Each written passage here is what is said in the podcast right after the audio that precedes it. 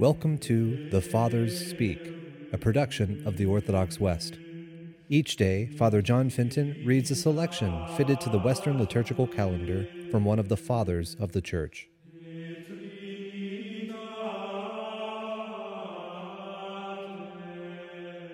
From a sermon by our Father among the Saints, Gregory the Great.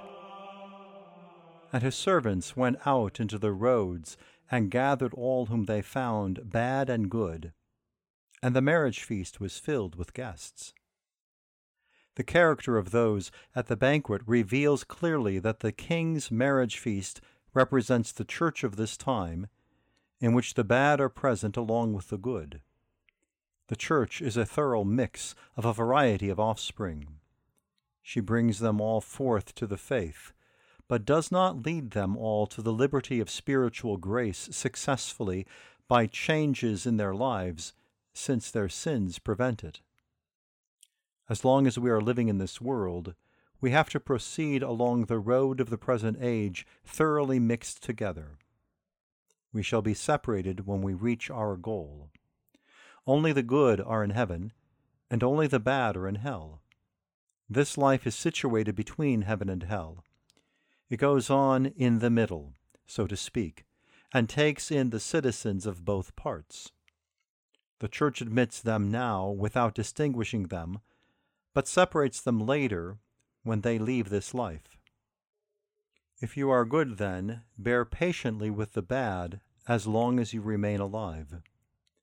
Anyone who does not bear with the bad is a witness against himself through his intolerance that he himself is not good the person not trained by Cain in evil is declining to be Abel. On the threshing floor, the grains of wheat are pressed down beneath the straw. Flowers spring up amidst briars. The fragrant rose grows along with piercing thorns. The first man had two sons. One was chosen, the other rejected. The ark held three sons. Of these, two were chosen and one rejected.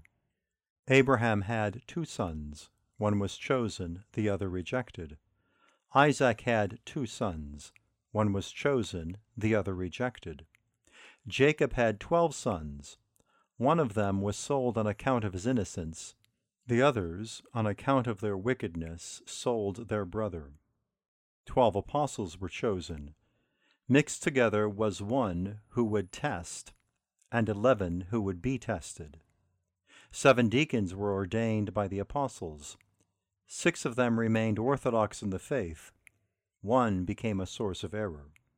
In the church, then, there can be no bad without good, nor good without bad.